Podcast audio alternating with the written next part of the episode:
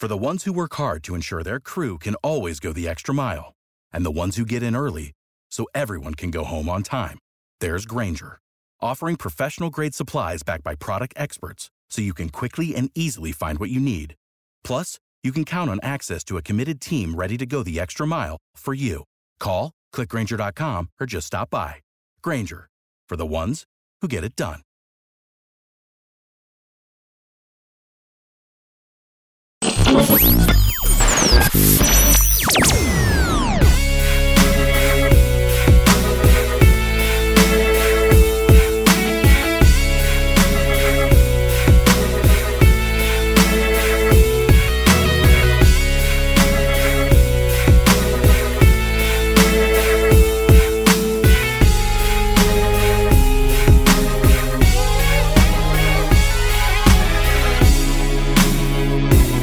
Welcome into No Nonsense, a Tennessee Titans podcast, your place to go for on demand Titans coverage that is 100% free of the nonsense that we always see in sports talk these days.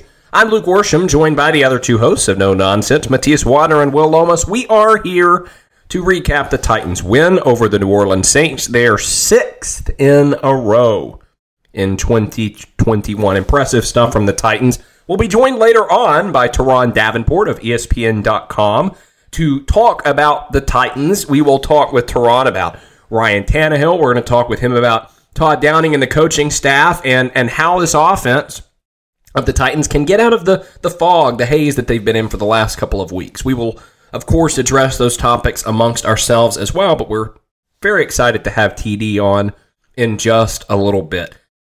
Let's start here, guys. Um, Titans are 8 and 2 heading into week 11 against the Texans.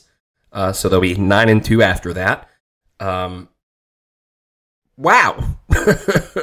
Who would have thought after the first four weeks of the season, which included a disastrous blowout loss to the Cardinals and then losing on the road to the Jets, that the Titans would be in this position where they've won six straight, two of those without Derrick Henry.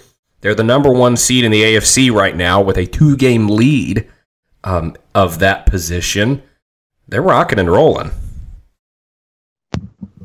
Yeah, it's crazy. Like I, I don't know who possibly could have seen this coming, especially given the stretch that they had the last five games. Like I know the Saints aren't a great team and they had lost Jameis Winston, but they're still a very solid defensive team uh, and a very well coached team.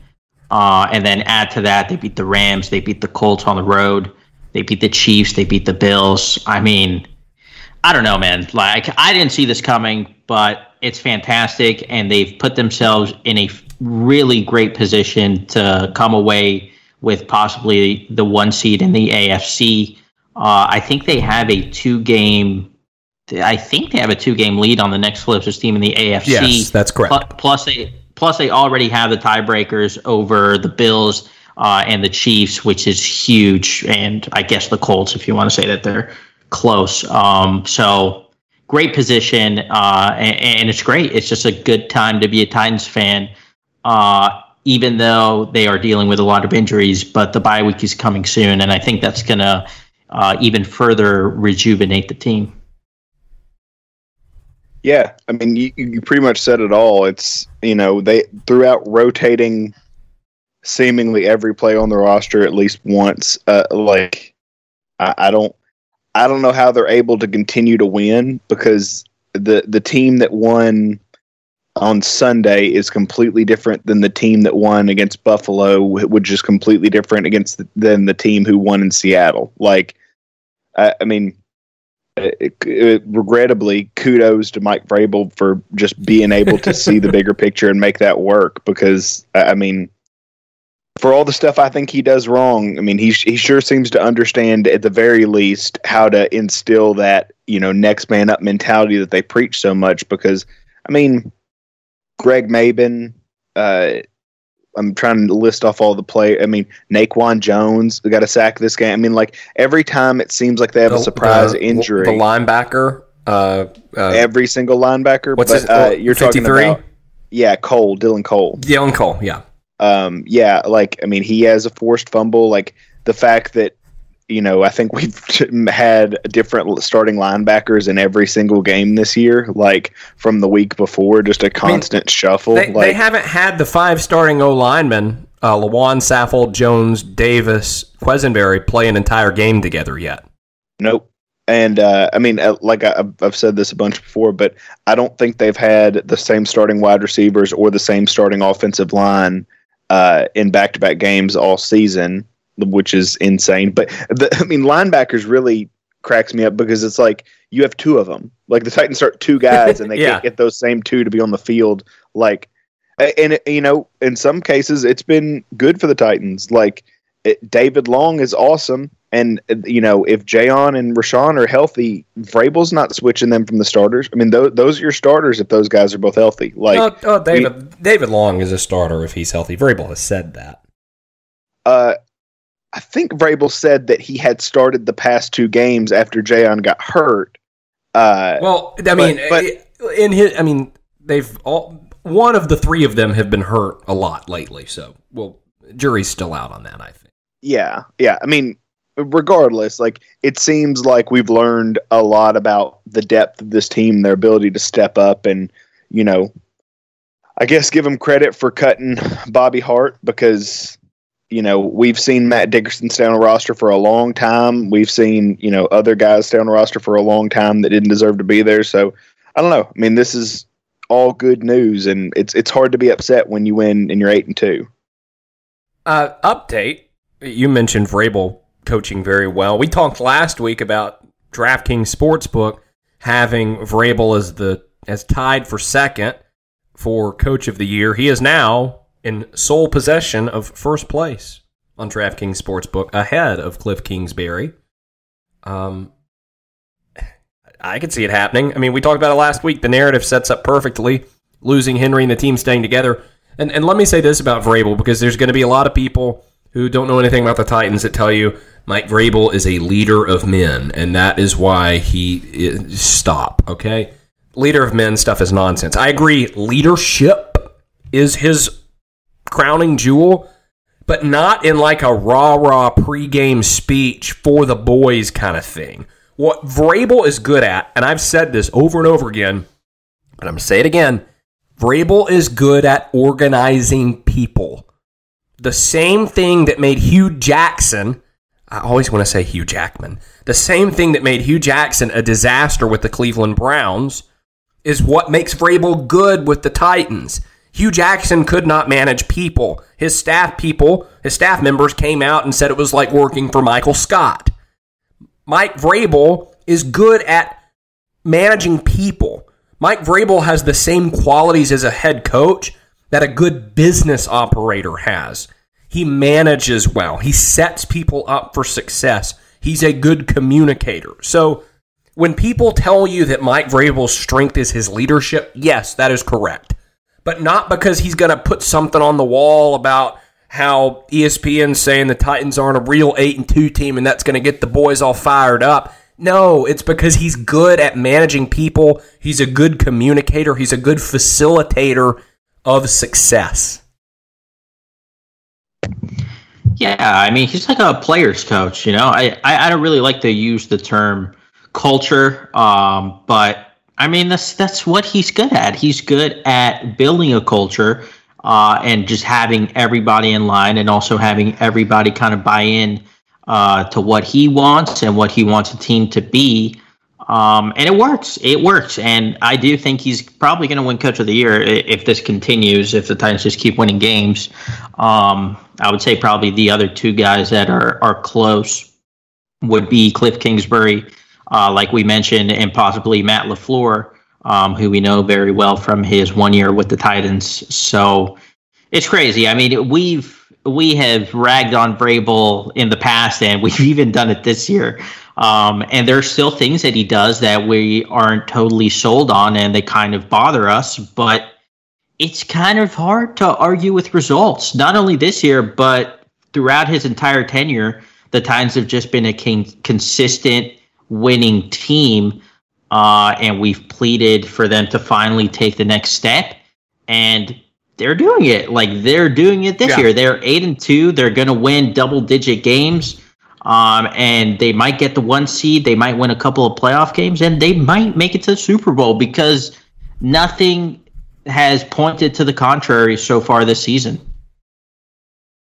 Yeah, I mean, it seems like eh, it, you know you can say, well, now the offense has to funnel through AJ Brown, but then you have a game like Sunday where AJ Brown gets one catch and they still win, and it's like, well, you know, you know, they they need people to step up on the pass rush, and you know they may have three guys with ten sacks. Like, oh, they need better play from their corners. It's like, oh, okay, well, Kristian Fulton is one of the best corners in the NFL when he's on the field, and he's back healthy now and looks like he hadn't missed a beat. Like, you know, eh, you know, we they need somebody to step up on offense. Marcus Johnson has 100 yards receiving. Like, uh, you know, I don't I don't know how this keeps happening because it does just seem like there's a narrative out there that they're trying to bust each week, and it seems to be busted. But I mean, it, like I said, it's it's great for them. I mean, you, you know, you're right. Like eight and two with the inside track towards the one seed and a bye week. I mean, the bye week for this team would be so important with how injured they've been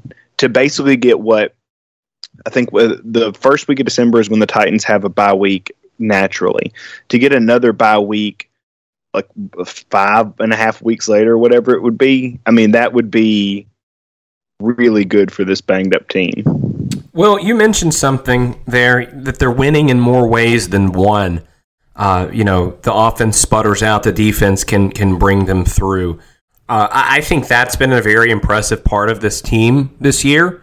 Uh, the fact that they have won in a lot of different ways. They've won with Henry carrying them. They've won with explosion in the passing game. They've won with smothering team on defense. I, I think that's a display of maturity for this team, kind of like what you were talking about, Matthias, where we've seen them grow. And, and off of that, I have this question for y'all: Have they matured to the point where the where they are finally detoxing from their adversity addiction? Because we talked in week three, excuse me, week week four, when after the Jets game, whenever that was, uh, we talked about how this team under Vrabel has consistently been poor when they don't have a chip on their shoulder. Uh, they didn't really have one against the Saints. The Saints were playing a bad quarterback in Trevor Siemian. The Titans were favored. I don't think anybody really looked at that game and expected the Saints to win without Alvin Kamara. And they went in and took care of business. It wasn't pretty, but I felt like the Titans kind of controlled it from start to finish. There was never a point watching that game where I was like, oh no, here they come. Like, even at the end, I was always like, well, this is the Titans' game to lose. Uh, have they grown out of that? Is it over? Or should we still in the back of our head have the yeah but? Mm-hmm. I don't know. That's, that's just like I'm the same way. Just when I start to buy in, that voice in the back of my head is like, "But you know Mike Vrabel too well," you know? Yeah, yeah. It's just I just know that in the NFL, any any week, um, anyone could beat you, and we've seen it happen to pretty much every team this season. Like it's it just keeps happening, and, it has happened to the Titans with the Jets game. Um, I don't know. Like I could see them dropping a game or two uh, for the rest of this season, uh, but I could also see them just beating everyone and finishing 15 and 2 honestly because they just keep finding ways to win like we said uh, when the offense isn't playing well, the defense, you know, picks up the slack. Or in the Colts game, when the defense looks like it's kind of reverting back to to old uh, to old habits, the offense comes through, scores, you know, thirty. Well, they scored twenty seven because uh, one of them was an interception return for touchdown. But anyway, the offense did enough uh, to get that overtime win. So yeah, I mean, I don't know. Like the Titans just keep finding ways to win uh, and they're doing it with players that really shouldn't be performing as well uh, as they should. Um, but like the next man up mentality for this team is very real. Like players are just coming in when they're not supposed to, or they really shouldn't have to, uh, and they're just performing it. We've seen it with a lot of cornerbacks on this team. Uh, we saw it with Marcus Johnson this past week. Uh, D'Onta Foreman is out there like with some juice, making plays, even in the receiving game. Uh, it's just great to see, and and I do feel like this team. I don't know. They kind of feel like a team uh, of destiny, and I hope uh, that continues to be the case throughout these last couple of weeks and into the playoffs. Well, real quick, I just want to throw out that stat that Mike Vrabel brought up where the Titans have used 82 different players so far with what? Uh, they've played 10 games, so there's seven left, and the record's 84. And Vrabel said, take the over on that one. Uh, yeah. It's pretty impressive. Yeah, I mean, he basically had to alert everybody to that record because nobody was really sniffing that out. And then he kind of said that, and uh, Kuharsky asked him if he knew what the record was, and Yeah. he said, "Yeah, it's we're two away from it." And so, yeah, I mean, now, all right, the let me first off, I, everybody put a pin in the injury stuff because I have a theory I want to talk about in a second Oh, dear. uh, which I've I've talked to y'all about before a little bit too, I think. But uh, the you know addiction to to need to overcome adversity. I I will say I don't think I felt comfortable until after the Saints game because the Saints game was a classic NFC game. You don't play them a lot. Yeah, we talked They're about it kind of- last week. Yeah, like it, it felt like a game where they could have snuck up and come in and stole a win and gone away. And you know, you know, it, it wasn't you know wasn't prime time. It wasn't the week Derrick Henry hurt himself, so everybody could get hyped up behind that. It was it was a very good place for a letdown game, and it didn't happen. So I do think that helps a lot. Um, now let's talk about the injury stuff. So they're obviously injured. Like they they get injured. They're injured more than any team in the NFL. I do think that there is again, you have to remember that Mike Vrabel is uh, you know, one of his redeeming qualities is that he is a master manipulator of the rules, right? Like Yeah. he, you know, it on. I, I don't know how many people saw this. I, I noticed it happened. The clock was running on Sunday uh, before two minute when they when uh, the Titans were in the red zone, and uh, there was oh they had to delay a game, but the clock ran after the delay game, and it forced Sean Payton to take a timeout. I, I would imagine that was completely intentional uh, because it it forced Payton to take a timeout. It ended Yeah. up making a difference in the end. Like that was a very smart thing that you know it's it's taken a penalty to manipulate the situation, and he won't get credit for it. So that's his credit for it there.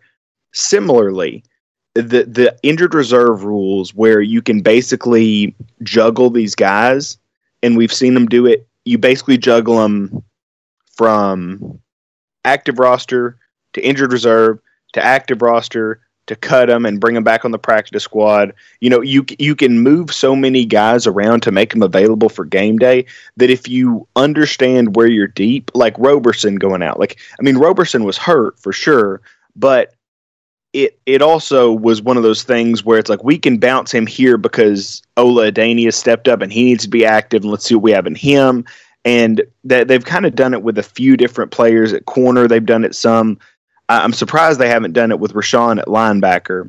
Uh, they've done it with they did it with Larrell Murchison at defensive tackle, and they bounced guys around that way. Like they have done that, and I think the number of players that have been put on injured reserve, quote unquote, is a little bit overblown because I do think that's part of manipulating this to keep guys Yeah. healthy around your team for as long as you can.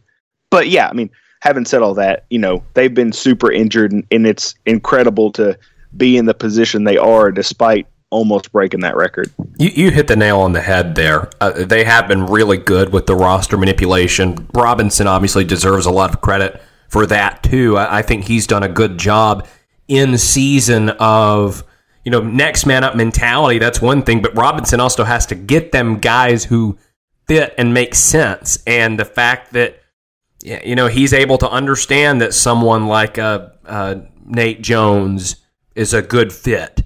Uh, that's a credit to him and his vigilance as, as a general manager. Will, you said you wanted to put a pin in the injury conversation. I drew a pin on my note sheet so that I wouldn't forget. I'm, I'm taking this uh, pin out now. Uh, what what say you about the injuries? So I think something that doesn't get, and- I, I guess I should say doesn't get talked enough about by other people, but the weirdest and worst thing is the way the injuries have happened. It's you know, you know, eh, there there's certain narratives that you know some of us in, on the podcast may believe in, and some of us may not. Where it affect, you know, injuries on the offensive line have affected you know quarterback play, rushing attempts, all that. and similarly with uh, the rookie class with Caleb Farley getting hurt, like I don't know, like you just have to imagine like what what a different world this would be if the the injured player like just a few key injured players would never have gotten hurt like how much different would we think about this team if Caleb Farley's playing and he's taking over Jenkins' spot and it's yeah Jenkins, uh, Fulton, Molden, and uh, Chris Jackson as like your two inside guys and then your two boundary guys. Like, I mean, everybody would be talking about how good, the, and, and I mean, people are talking about it, but it's like things like that. Like, if when Lewan got hurt, they had just left Radunz at, at tackle, and then they let him play there, and then you don't have to play Bobby Hart and you know it, like these little decisions that or little accidents that seem to have these big ripple effects like they, they've been lucky to survive them the way they have but it just like i i constantly find myself going down a wormhole of like or a rabbit hole of what could have happened if they could have just Yeah. stayed healthy or these small things were changed Here, here's an interesting question I want to ask the two of you. You can pick two players, not named Derrick Henry, who have missed at least a game for the Titans this year, to instead of that fate have had a clean bill of health throughout the entire season. Which two are you picking? Uh, Julio for sure. Um, and the second one is probably Farley, just because I feel like he's important for the future, and I think getting reps uh, this season would have been pretty important for him. i didn't even think about julio I'll uh, go, I'll go Julio and Lu- mine. Mine would be Julio and Lewan. Although Oh, Bud, forgot Bud, Du, Bud Dupree is probably a close second to Lewan. see i was thinking like i was in a different He's been direction I was, out there at least, you know. I was thinking uh, Rashad Weaver. Do y'all remember how f- freaking dominant uh, Rashad Weaver was in the like the preseason? And Yeah. imagine him with this defensive line instead Yeah. of like you know e- extra snaps for Pecco or you know just random guys that they throw out there and pretend they're defensive ends. Sometimes like he would have been so good on this, and he will like he will like he's not dead. Like I mean, he will be good on this defensive line next year. But man, him and Autry, like all those big bodies, like that that would have been perfect for what this defense needs. And then Farley, of course, because I mean, if he stays healthy, like he was rusty and like you know he was going through it but we've seen what a difference a year made with fulton you know just be out there and be taking reps and moving around like even if you're not great you know we've seen what can happen in a year so that that would have been important Yeah. Um, no, I just I, I heard you say Rashad Weaver preseason, uh, and I also remember that Trevon Coley got put on IR uh, after one of the Yeah. preseason games, and he looked awesome. And I think once we saw that, we probably should have been like, okay, this this defensive line is going to be great this season because if those guys are dominating in a preseason setting, then something was clearly working even before the season started. Yeah, I mean, we we could take legitimate stuff from the preseason. Like Ola looked good. He looked he's looked good when he's played. Uh, I mean, David Long looked great. Monty Rice looked great. Like we, I think we learned that preseason has some value outside of just entertainment. But you know, you just got to be careful not to fall in love with like receivers. Yeah, I, I think that of the changes the NFL has made in my football watching lifetime, a three game preseason is the best one because I have always said I did not like having four preseason games. Never said it didn't matter. Always said it didn't matter enough to do it four times. I think they hit the sweet spot with three. I was interested in all three games. Like you said, well, we took things away and we didn't have to endure that fourth game where it's people we're never going to see again for the most part out there. I, I thought that was, I thought it worked out great. Yeah, I agree. Uh, and I never thought I would, but I do agree with that. Yes, Um, we are all preseason fans here. Let's talk about the Titans offense, guys, because Matthias, you made up the comment that you know, th- this Titans team is, is, is heading in a direction where they could uh, uh, perhaps get to the Super Bowl. Uh, they're not going to do that, I don't think, if the offense keeps playing this way. Now, again, the big question looming is when does Derrick Henry return? And we won't know the answer to that question for, for still some time. But without Derrick Henry, this offense has been underwhelming. And and we knew they would take a step back. We knew they wouldn't be as good without Derrick Henry. but but we didn't expect them to sputter. And outside of situational football, where you know they've been good in the red zone, good in short yardage, it hadn't been great. Um, I think you can blame a lot of different parts of the offense for that. Um, but but what do you guys think needs to change? And we'll talk to Turron about this too. But but what needs to change for this offense to start again? Not necessarily being explosive because they lost that element with Henry gone and now Julio Jones on injured reserve, but to be efficient.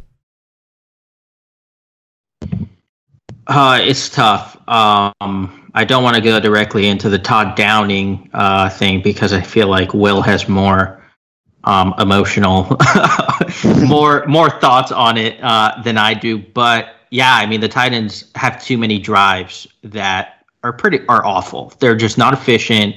Uh, they end within like three to five plays. Uh, they barely get any yards, and then they have to punt it away. And I mean that has to change. Um, but that's a very general thing because there are a lot of uh, different factors that go into that. I think the pass blocking uh, needs to get better. I don't know if it will because it's been pretty hit or miss the entire season. Uh, I do think getting Lewan back would, would go uh, a ways toward uh, fixing some of those issues. Um, and the run game is bad. Like it's rough, but I don't know if the run game really matters all that much because whenever they run play action, like it's fine. Like they find uh, open receivers, uh, and they're really good at just faking the run. Like even on uh, on the goal line on the pass to MyCole Pruitt that ended up in a touchdown, like they faked me out. They faked the camera guy out on, on the broadcast yeah. feed. Like it was it was that good. Like and Derrick Henry's on the game, so it's not totally uh, exclusive that you can only run play action with Derrick Henry. And I think if they do that more, I do think the offense will be more efficient, and a lot of these drives will will end up being uh, better, but I don't know if, if Todd Downing sees it that way. Yeah, I mean, I, I don't want to beat this same dead horse too many times, but you know they can always do more play action. That always seems to work for them. Um, like the problem is they started running the ball well in the second half. Like that, the story should have been how much better the second half of football was for the running backs uh, than the last six halves before it. But because they were so conservative and they didn't score, you know, they didn't put the game away. It's more about like, you know, the Saints coming back. But I mean, D'Onta Foreman, uh, he had, I think he had two catches uh, that were pretty good. I know he had one in the first half. I know he had the you know the long one that went for like 50 yards or whatever, um, the screen, and then there were a couple of times, especially I think Peterson's like last carry or like one of his last few carries where he went for eight yards and he cut the way he cut was so violent and he's like actually ran like he looked like Adrian Peterson for a second. And I was like, okay, cool. That guy's still in there. It's just we we need to work on the chemistry and he needs to be able to remember that Bobby Hart's not on the left side. Like I mean he's going to be permanently scarred from that. So what can they do better? I mean, obviously, like if you're going to run it, you know, it would be better to learn warm ups when you weren't going against or uh, you know Aaron Donald one week and then Davenport and Cam Jordan the next and the best run defense in the in NFL like that that would have helped make things smoother. I mean Marcus Johnson looks good. Like he's looked good every time he's been targeted. I don't know why he hasn't been a bigger part of the offense. Like I forget what game it was. Maybe it was the Colts game uh, when they were at home, or maybe it was Jacksonville. But there, there was a game where he had two catches that went for like 45 yards, and I was like, "Oh, that's cool." And then he disappeared for five weeks.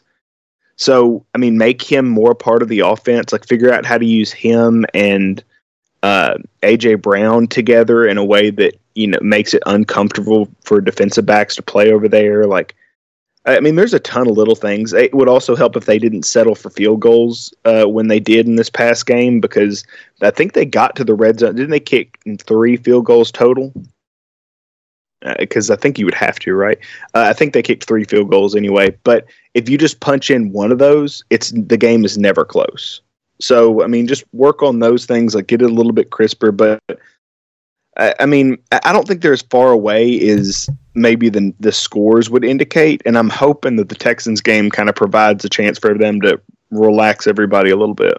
Well, how many times did the Titans run play action on Sunday? Seven. How many of those seven plays resulted in a pass completion? Seven. Yeah, I, th- I think we know where the sweet spot is for this group, huh? Yeah, it sure sure would be nice if Todd Downing had ever looked at those numbers before. I'm glad you brought that uh, that stat to our attention. I want to talk about Ryan Tannehill. Will seems to think that I'm gonna, like, gonna go scorched earth on him. I'm not. Uh, but before we talk about Ryan Tannehill and give our opinions for how he has played throughout the 2021 season, we're going to get someone else's opinion. We're going to bring Turron Davenport of ESPN.com into the show.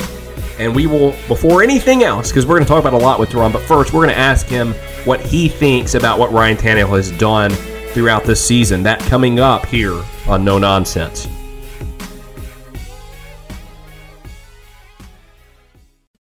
Joined now by Turron Davenport of ESPN.com. He covers the Titans for NFL Nation. Turron, the main reason we wanted to have you on is because we wanted to have a discussion about Ryan Tannehill and what he's done for the Titans this season. There's been a lot of debate and discussion about what he has and what he hasn't been able to do for the team this year. They're 8 and 2, but there have been some ugly turnovers how do you, I guess, rate without getting into nonsense like a one to ten scale or anything like that? How do you rate what Ryan Tannehill has done for the Titans this year? Well, I think there's a lot of room for improvement. It's a bit different from what we've seen in the past just because of the level of interceptions that he has. I think when you look at just his overall title, and a lot of Titans fans get upset when I use this phrase, I don't think it's a bad thing because Dak Prescott Joe Montana, Tom Brady. These are all guys who at once were what I'm about to call Ryan Tannehill, and that's a game manager. And I think the role that he's carrying this year, or just how he's filling that role, is not the same because of the turnovers. But if you look at what you ask him to do, I think he's operating this offense efficiently. And although they're not, you know, scoring in, in, in two or three plays, they're still effective on offense, situation wise. You know, over the past two years, we saw Tannehill put up like Pro Bowl type of numbers. He was one of the best downfield throwers in the league. Right. And none of that's there this year. The explosiveness is not there. How much of that do you think is is him and mistakes that are being made? And how much of that is attributable to just the stuff he's had to go through with the revolving door of receivers and offensive linemen? Yeah, I think that does have a lot to do with it. He's taken some shots; they just haven't connected, unfortunately. I mean, there there have been, um, you know, some some downfield shots that he's taken.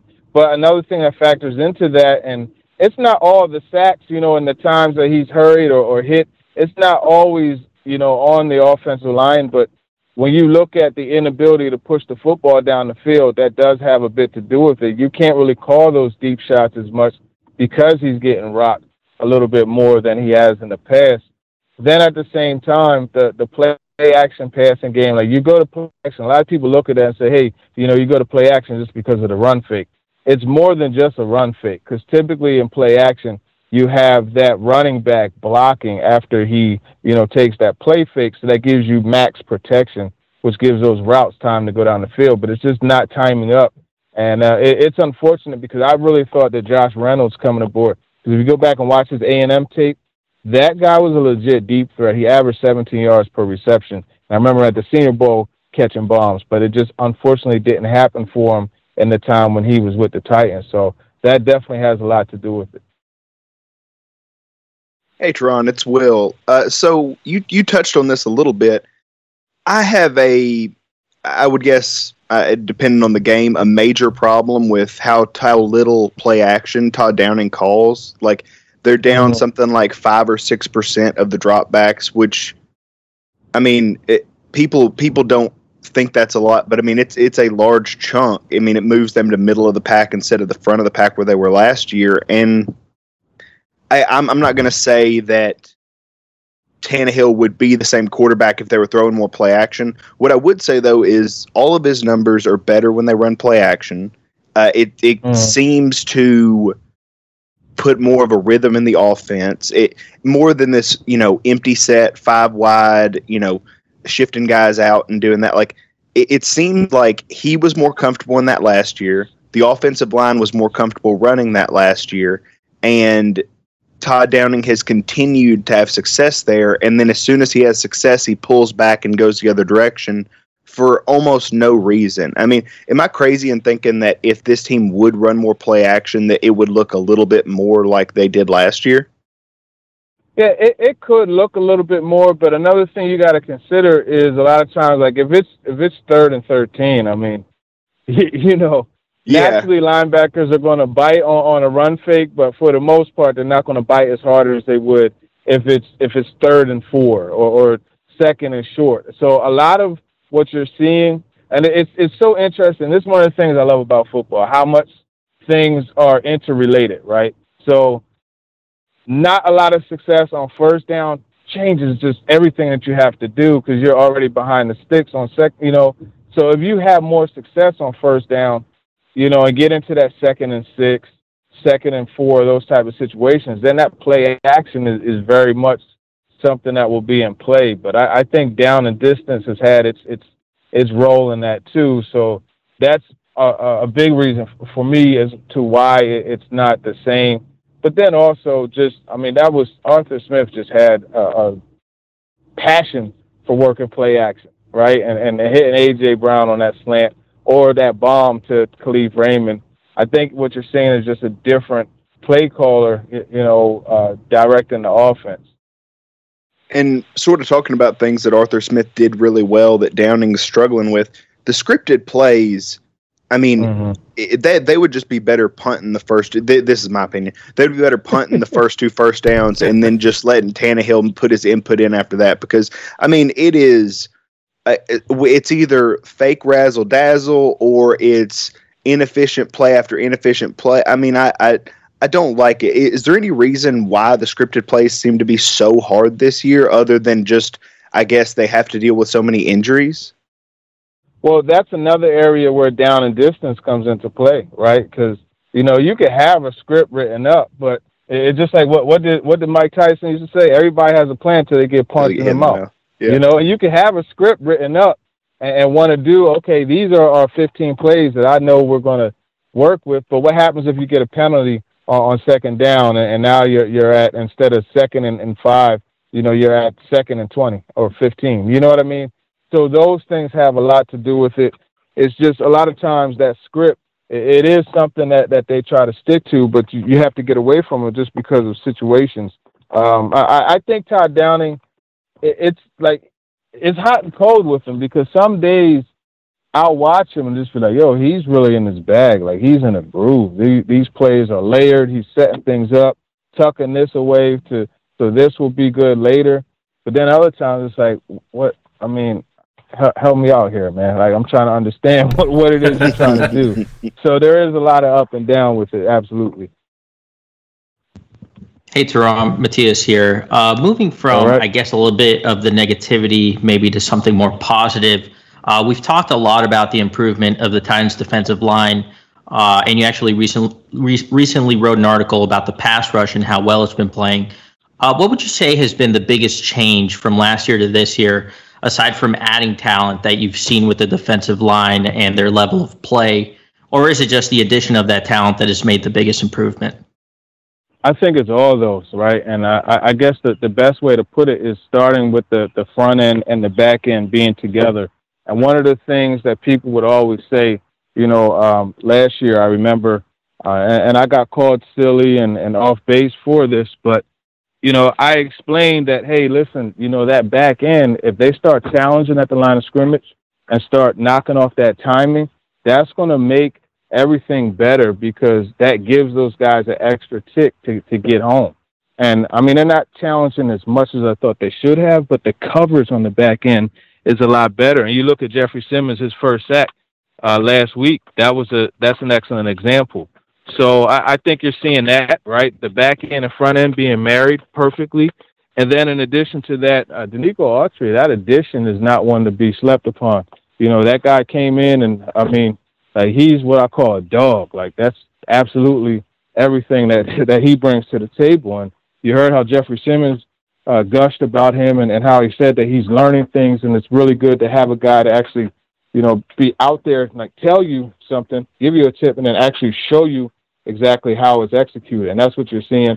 And then uh, you know Harold Landry, you know he's he's become a closer. Like he went from a middle reliever to you know the guy you come in is to shut the game down. Like he's he's closing the deal on these quarterbacks, and and I, I think just collectively they're they're doing really well. And it's funny because they're blitzing a lot less this year because they don't have to, right? But when they do, it's pretty effective. You see Elijah Molden David Long blitzing pretty well. But I, I think that's really what it is. That front four and that secondary, they're matched really well.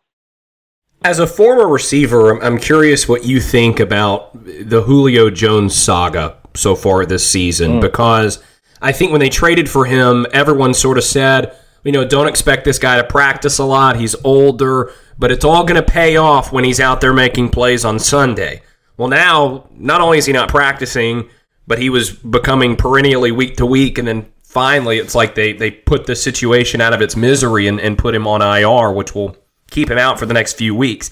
Is, is this normal? Like, I feel like even receivers who continue to get opportunities into their or, you know early 30s they're they're not week to week like this and and do you think this situation changes at all when he comes off of IR Man, let me tell you something. I can't tell you from experience because fortunately I never had to deal with it. But they said once that hamstring monster jumps on you, cancel Christmas, man. Like it's, yeah, it's just something that stays with you. There, there's you heard how AJ was, uh, Luke, when when when on that Friday when you know he was asked about that hamstring, he didn't want to mention it. So I, I think regardless of age, that's something that's going to be a factor for any anybody. And and with, with Julio, and I've said this before the thing with him, and I gathered that from actually being able to see him in person, he puts a lot of torque and, and pressure on his joints because his cuts are so hard. Next time you're at, well, I can't say next time, Luke, because we, he, we, the next time we're at practice, you won't see him. But if yeah. you think back to some of the practices, listen to him run routes and then listen to Chester Rogers run routes. Okay. So listen to him run routes and listen to even AJ to use similar body types. The thump and, and the, the, the impact when his feet hit the ground is totally different. Mm-hmm. And I mm-hmm. think that has a lot to do with those soft tissue injuries. Uh, that's something that Alshon Jeffery, I remember uh, talking to his trainer, Steve Whitehead.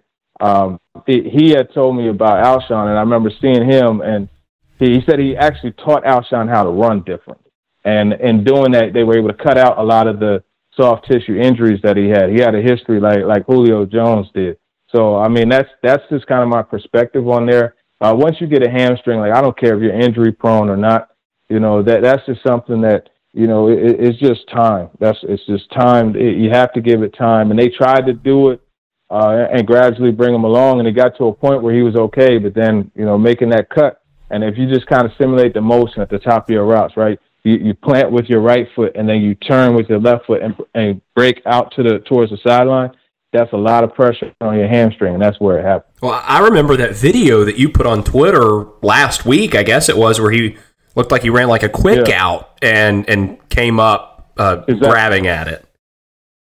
Yep, yep, that was, and that's exactly why I, I went through that that simulation. You know, planting on your right foot and then turning with your left, and like you could feel your hamstring uh, like not being gassed but being utilized. You know, because that is in effect your hamstring is a gas pedal. You, you know what I mean? So uh, that that's that's why it happened right then and there, and he knew it, and that's why he had the expletive, um, you know, in the video.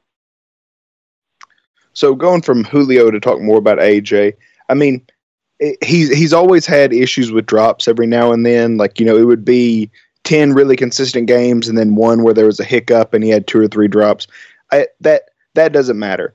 My big focal point is without Derrick Henry and without Julio. Let's let's assume that Julio is on a limited snap count or not even in the game until the playoffs.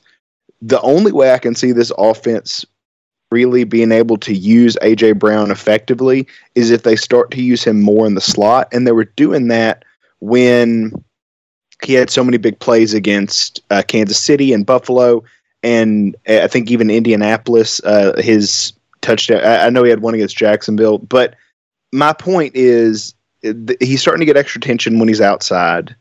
There's really nobody else. I mean, Marcus Johnson, maybe he eventually earns respect enough where teams can't cheat so much. If you keep having 100 yard games, that'll happen.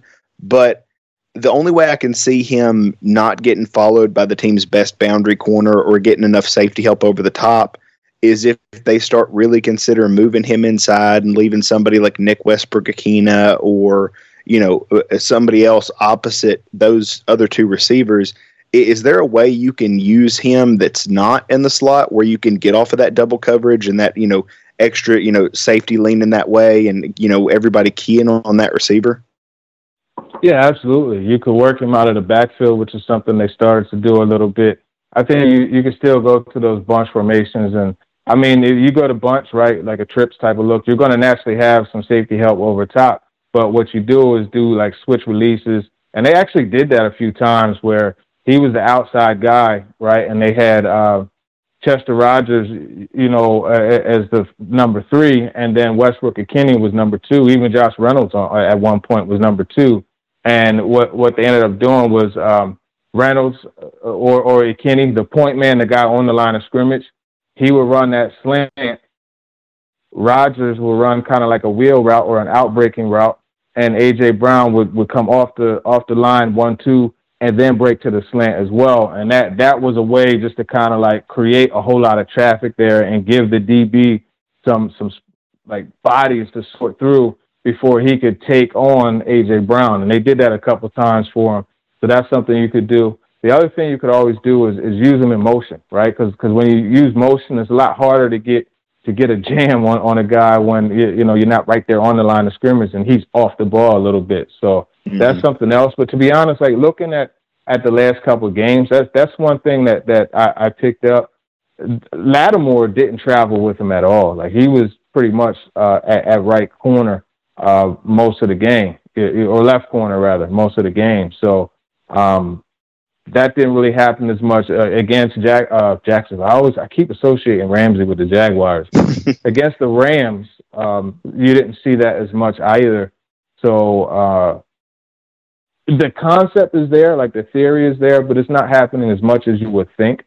And I, I think that's just because you know teams are, are just like I, I don't know that they feel he's to the point where you have to shadow him with your top corner. I, it just kind of seems that way from you know some of the games where you have elite premier corners. And the other thing is, even moving them into the slot, sometimes a like corners like Ram- Jalen Ramsey, like he could play that nickel spot just as well. You know, he can play in space as much as you know you have him playing the field or boundary side.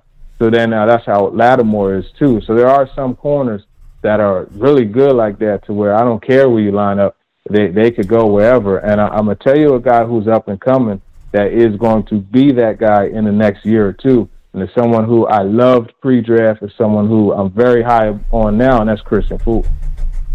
Yeah, yeah, he's a stud.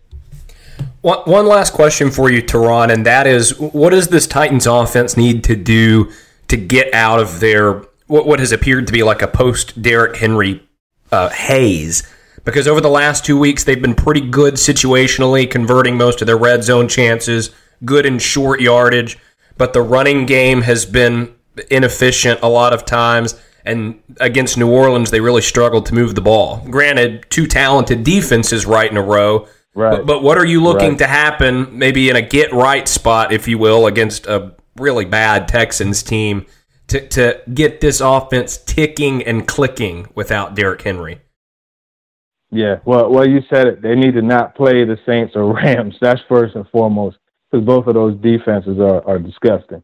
Uh, I, I think you know what I would do, frankly. First play of the game, like you talk about script and plays. Hey, first play of the game, Adrian Peterson is in the game. I'm going hard action, play action, and I'm running AJ Brown, Chest, whoever it may be. I'm running somebody on that post route, and I'm trying to hit a deep shot to let this Texans team know right from the jump, like, look, man, I'm putting my hand in your chest and I'm grabbing your heart and I'm taking yeah. it out. That's really what it's like. Go for the kill right away. And if you don't score a touchdown on that, you go tempo, right? And, and you know, you, you go that play action deep shot. Whoever's running that deep route, tell them to come off the field. send another receiver in there and go tempo. I think that's really what you have to do. And, and, and Luke, you've heard me ask Tannehill about it, heard me ask Todd Downing about it, and, and bring up the fact that it creates a sense of urgency. And that's why you go tempo because you want that sense of urgency. You can't start off slow. Like this team right here, the Texans, they're like they're like a, a, a, mutt on the side of the road just waiting to die after it got ran over. You know what I mean? Like yeah. you you want to you want to kill that thing right away. Like don't even give it a reason to live. And that's why that first drive, I'm going out and, and I'm, I'm setting the tone right from the jump that we are taking shots and we are going to try to score. Not try to. We are going to score this football as many times as, as possible. I think that's really the, the approach that they need to have. Like they they have to you know, it, it is a get right game, like you mentioned. It's one of those games where you got to put everything together offensively. It's kind of like what the Bills did to the Jets, right? You know, the Jaguars smacked them upside the head, and they said, "Well, you know what? We want to show the world that we are a, a top level offensive team." And that's what they did against the Jets. And for yep. the Titans, you know, they got smacked upside the head offensively two weeks in a row. So it's like, hey, look, we want to show the world that even though Derrick Henry is the MVP of the league, we could still do some things on offense without him. So I think that's the approach to Todd Downing. I would expect him to be very aggressive this week. Turron, thanks so much for the time. Uh, we always love having you on, and we appreciate the insight and the knowledge that you bring. Oh, no problem, man. It's always fun to come on and, and talk a little shop, and it, it's it's pretty cool to be on the other side of your your questions, Luke. You know, I always like your questions for Coach Vrabel, and I know he likes them too. I appreciate it. Thanks, Turron. You guys got it. I appreciate you guys. Thank you. Thanks. A mutt on the side of the road waiting to die. That may be one of my favorite lines ever spoken in our five years of doing this show. We will be back in 30 seconds on No Nonsense, a Tennessee Titans podcast.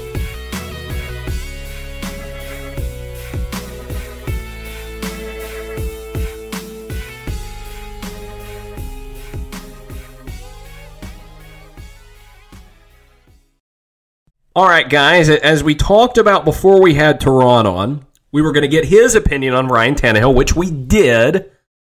Now it's time for our opinions on Ryan Tannehill. And, and, and I'm pretty much with Turron. I think that he's done a good job of managing the games. And, and like Turron said, that, that that phrase has almost become a pejorative, but I don't I don't mean it in that way. He uh, he's guided the Titans to wins. He's for the most part done what he's needed to. It's just I don't see him elevating the players around him in the way that he has in years past. Even when Henry was still in there, the downfield assassin that we saw in 2020 and 2019 um, has sort of disappeared and the turnovers have not been great. It's three weeks in a row. Granted, the one this week didn't count because of a roughing the passer penalty that a lot of people even thought was bogus. Um, but three weeks in a row, like maddening interceptions. One into triple coverage against the Colts. Threw a quick out against Jalen Ramsey on his first throw of the game against the Rams. Horrible decision. And then he threw like an arm punt to Marcus Williams against the Saints this week. Uh, that's my biggest criticism of him He's still the man. Like Vrabel said, the Titans go as he goes. I, I just think that the production is not there. The explosiveness is not there. The elevation of his teammates is also not there. Yeah, I, I agree. Um, even though I feel like we had the same type of conversation uh, last week. Yeah. But yeah, uh, well, nothing has changed because he played okay in the Saints game.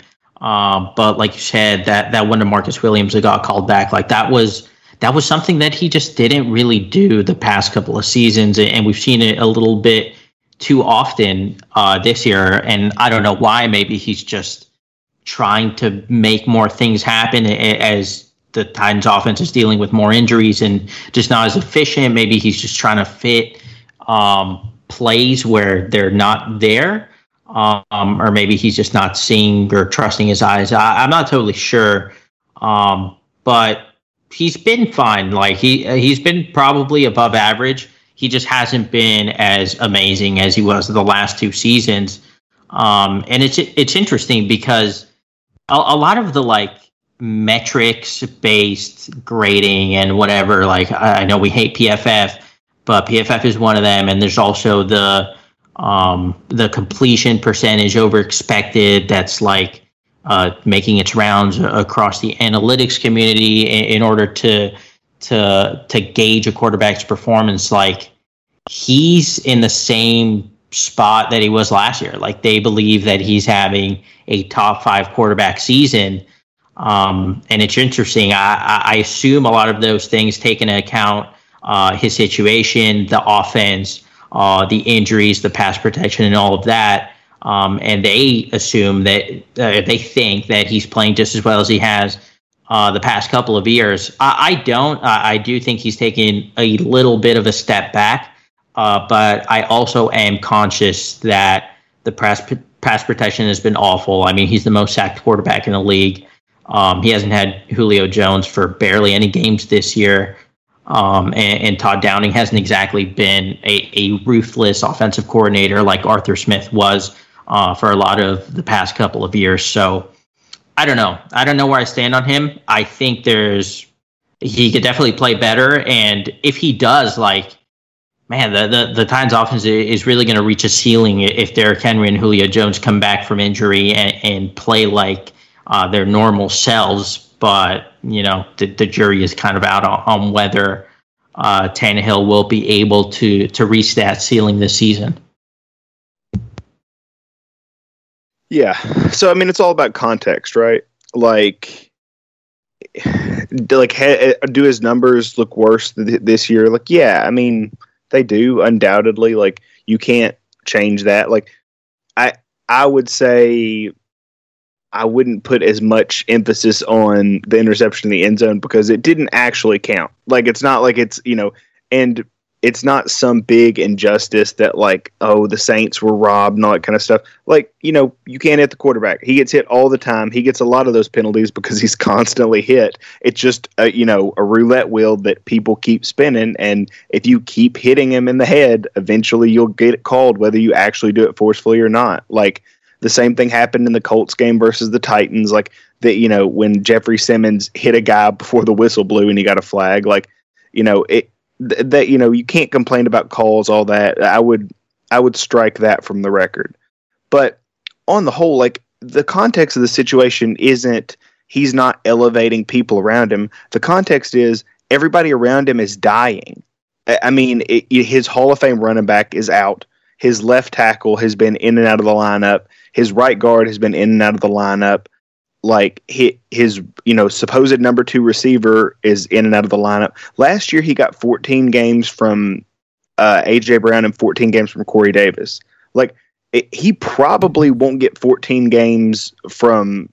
I mean, I guess he might get 14 from AJ if he stays healthy and plays all the rest of them. But like, uh, who else is? I mean, who else is going to start like truly start for this team for more than eight games at wide receiver. Like they can't decide Chester if they like Rogers. Uh, no, I don't even think he's starting. Like, I, yeah, like he's like I, I, faded from coy. the offense. Yeah, but I mean, like that's the thing is, it's like it's funny because it is a giant house of cards that's already fallen. Like the only reason they can score points is because Tannehill is able to, you know, I mean, I guess it's not elevating Marcus Johnson because I expect him to get 100 yards every game. So I guess that's cool. But like, eh, he, eh, anytime any of these people catch passes, it is him elevating people because these are not guys that were making plays on other teams. These are, you know, undrafted free agents or, you know, guys who were cut and afterthoughts in free agency because, you know, the other two big factors of this three point offense are out. So, I, I mean, I don't know. Like it, it, feels like we're shooing away the idea of not having the same offensive line, not having the same receivers, and having a new system that's being implemented like poorly in front of you. Like feels like every other year that's that would be a pretty big deal, but because the Titans are winning and people want to look for something to point at, it's like, well, imagine how the good they'd be if Tannehill was better. It's like if Tannehill was better, he'd win the MVP. I mean, he's dragging nobody's up and making them viable starters. Like, yeah, I, I mean, I like, like Turron said, like, uh, Marshon Lattimore wasn't trailing AJ. That's not how they gave him extra attention. Like they they would just shade safeties and keep eyes on him and focus on him the whole time in coverage. But I mean, there were several times where Lattimore was on Marcus Johnson when he was making those receptions. And it's not because Marcus Johnson is lights out better than Lattimore. It's because Tannehill went through his progressions when he was given time. He hit guys in stride. Like, I, I don't know. It, it, seems like we downplay the things that are going wrong, and then we uh, we make everything else so big. You know, or we downplay the things that are going, uh, yeah, sorry, that are going right for him. But every time he does something wrong, it's just emphasized more and more. I, it seems like a weird argument to have. I don't understand it. Last topic before we get into stop the nonsense. Pro Bowl voting for the NFL opened on Tuesday. I- instead of going through a list of, you know, this guy, this guy, pick one player on this team that is the most worthy of a Pro Bowl designation.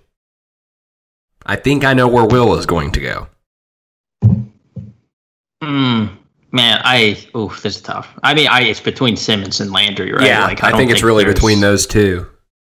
I would say Simmons. I feel like he's been slightly more dominant. Um, I don't know. Landry's been awesome. I'm going to go Simmons. i would probably say Simmons. Landry because I think Landry's been more consistent. Simmons has kind of exploded over the last couple of weeks. Yeah. I think I think there's a chance all three of the big pass rushers, Landry, Simmons, Autry, get in.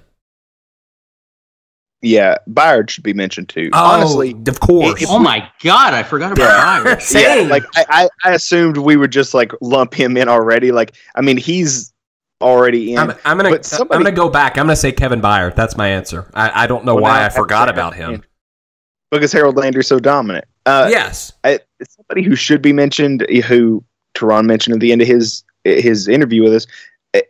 Kristian Fulton is really, really, really, really good. Yeah. Like, I mean, he was targeted, and I don't know where that PFF stat came from, where he was targeted one time and it was it was a pass breakup. That's not true. Like, he was the first man around several times, and I believe he had three passes disrupted and knocked away. Like, there was no completions on him. You mean like Pro I mean, Football Focus was wrong?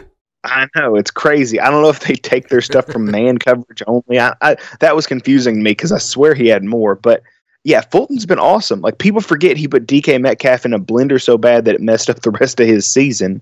Like I, I mean, he was absolutely cooking everybody that went against him. D- he was DK playing with a Metcalf bum. Whined from the opening whistle to when the Titans scored in overtime in that game. Yeah, because he was just begging for targets, and then when he got targets, he couldn't catch them. Like, I mean, it, I mean, it was brutal. Like Kristian Fulton is outstanding. Like, it, I, I, firmly believe that if he played the full season, he would be a Pro Bowl player, undoubtedly. I mean, he's one of the best young corners in the NFL. Like, the the problem with him will be name recognition. Yeah. Now, the one thing that will help him is that he's on a team like the Titans, when everybody is searching for answers on why they're good, and if he gets an interception or two over the next few weeks, you know, everybody will lose their mind and they'll talk about how good he is, even though he's been that good the whole time.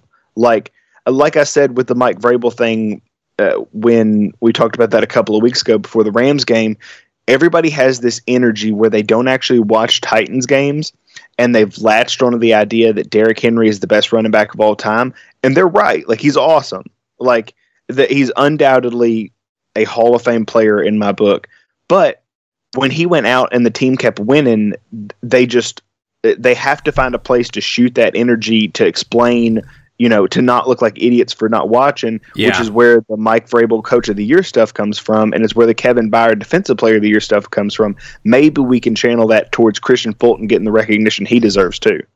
Yeah, the, the reason I would change my answer to Byard, and I don't know how I forgot about him. That was uh, bad on on Matthias and, and my part.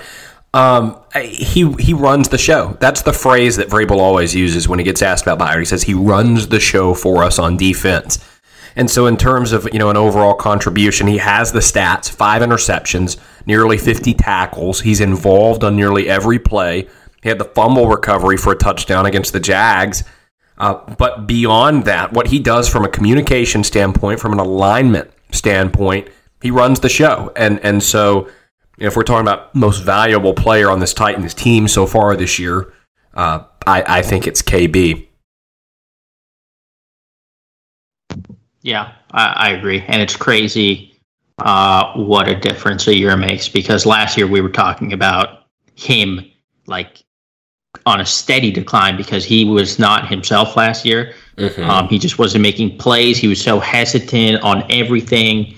And this year, he he's the best I think we've ever seen him play, and the whole defense has been better off for it. You know, there's an old old hymn called "None of Self and All of Thee," and it's about like you know sacrificing yourself for God. What has happened with Kevin Byard is none of Vrabel, all of Bowen. that that has been what has happened.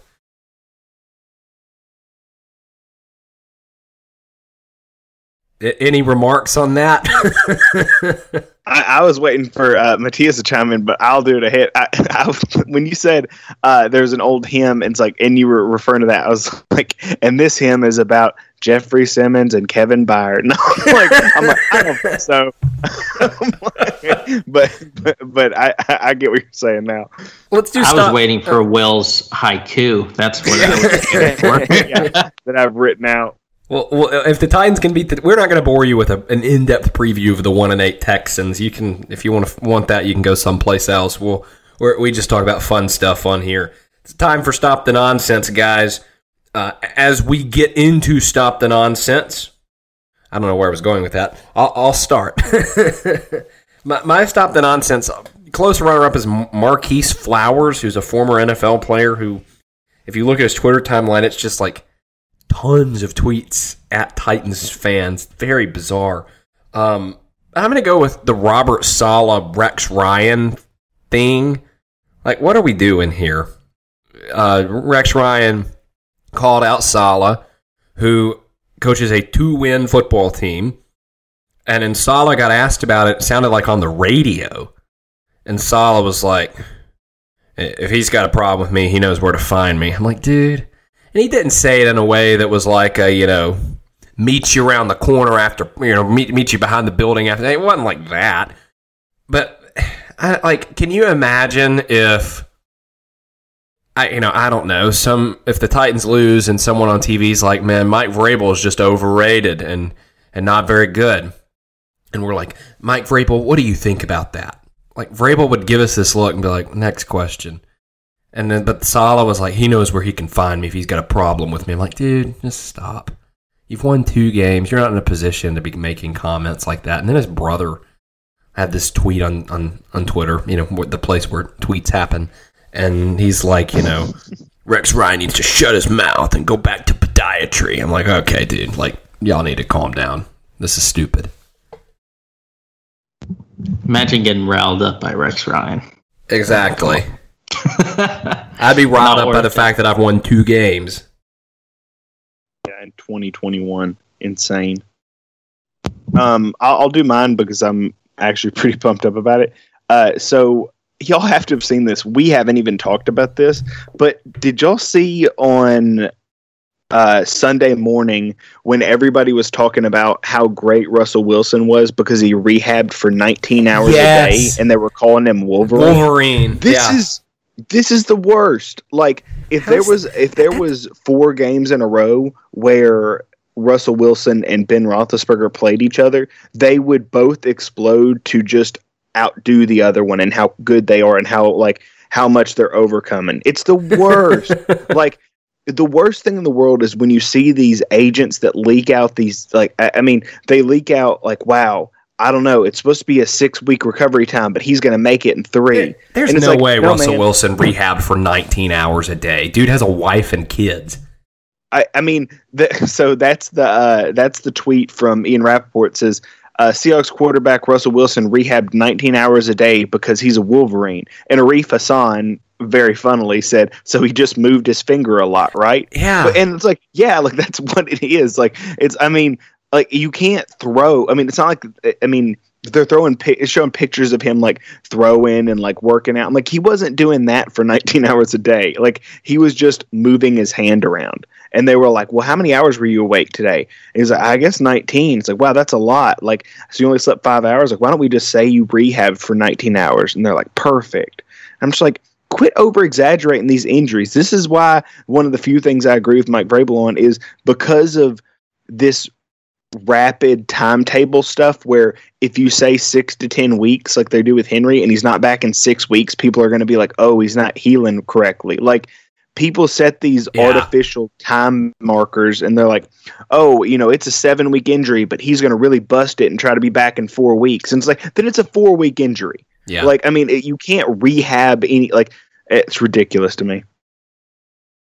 yeah, I'm glad you brought that up because I saw that Sunday and I was like, there's no way this is true.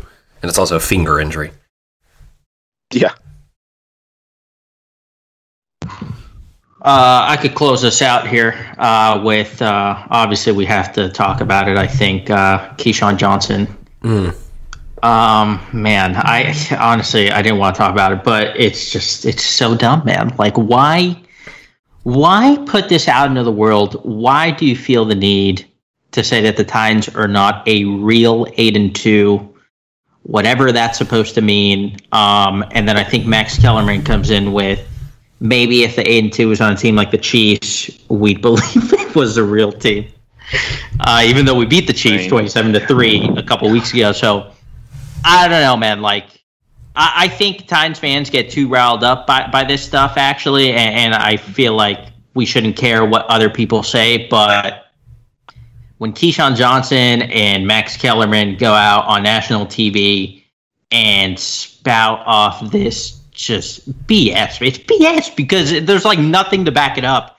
They just don't like the Tennessee Titans because they're not in a big market and they just can't believe that this team is eight and two and is the one seed um, and might be the best team in the AFC. They just can't put it through their heads, and they don't want it to happen because, of course, they want Patrick Mahomes uh, or Lamar Jackson or Josh Allen to be the ones that are eight and two and the one seed uh, and the true contender in the A- AFC. But it's just so stupid, man. It really is. Yeah, the dumbest thing he said is when he was like, "Well, you know, if we gave the Chiefs an eight and two record, then maybe." I'm like, "But that's not how this works. You don't like. You're not given a. It's not like you draw out of a hat. They've earned this record.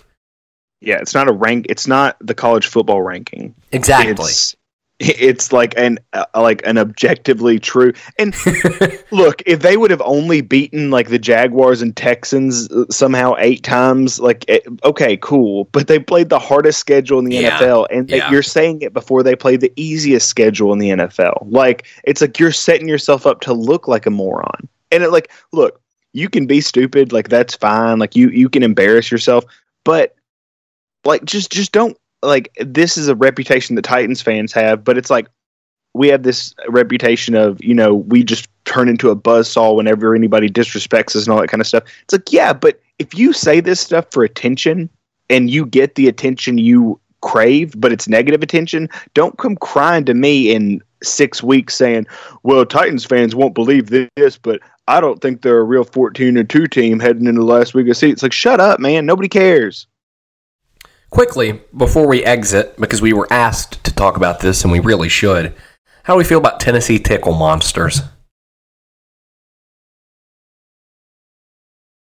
Yeah, long, that's- long pause. That's that's a good question. Um, so I hate it. Uh, pretty like Am I the only one who didn't didn't see this? Like, Matthias, it was all I saw for 48 hours this weekend. From Yeah. Friday to Sunday morning, I saw nothing other than Tennessee Tickle Monsters. well, you didn't write a story where you called them that or anything, did you? Oh, and No, that I would have been did not. crazy. Uh, like, look, like it's a terrible nickname, but that's kind of the point. Is Yeah, that it's supposed yeah. to be a terrible nickname? But I don't like that point. I guess like I'm like it, to me, it's not like oh nicknames are silly, so we're going to give us a stupid one. It's like well, then you just have the least fun nickname of the group, and you're still getting a nickname. I think it's fun. I think it was just like overdone. Like I got tired. I was like, okay, like after the millionth joke about it, it started to get a little old. But like I loved that you know Simmons or whoever got the first sack on Sunday, and all I saw on the timeline was tickle tickle. I'm like, okay, that's pretty funny. Yeah, I- yeah. that's fun. yeah, I guess that it is funny when they get a sack and then they like then it pops up because I'm like, okay, but like imagine if that was something cool. like that, that's what I just keep going back to. Yeah. All right, that's going to do it for us. We'll be back next week to recap the Texans game and look ahead to what's after that, which I believe is New England, right? Correct. That is correct. All right. We will do that next Wednesday. Until then, uh, have fun, enjoy yourselves, watch the game, and stop the nonsense.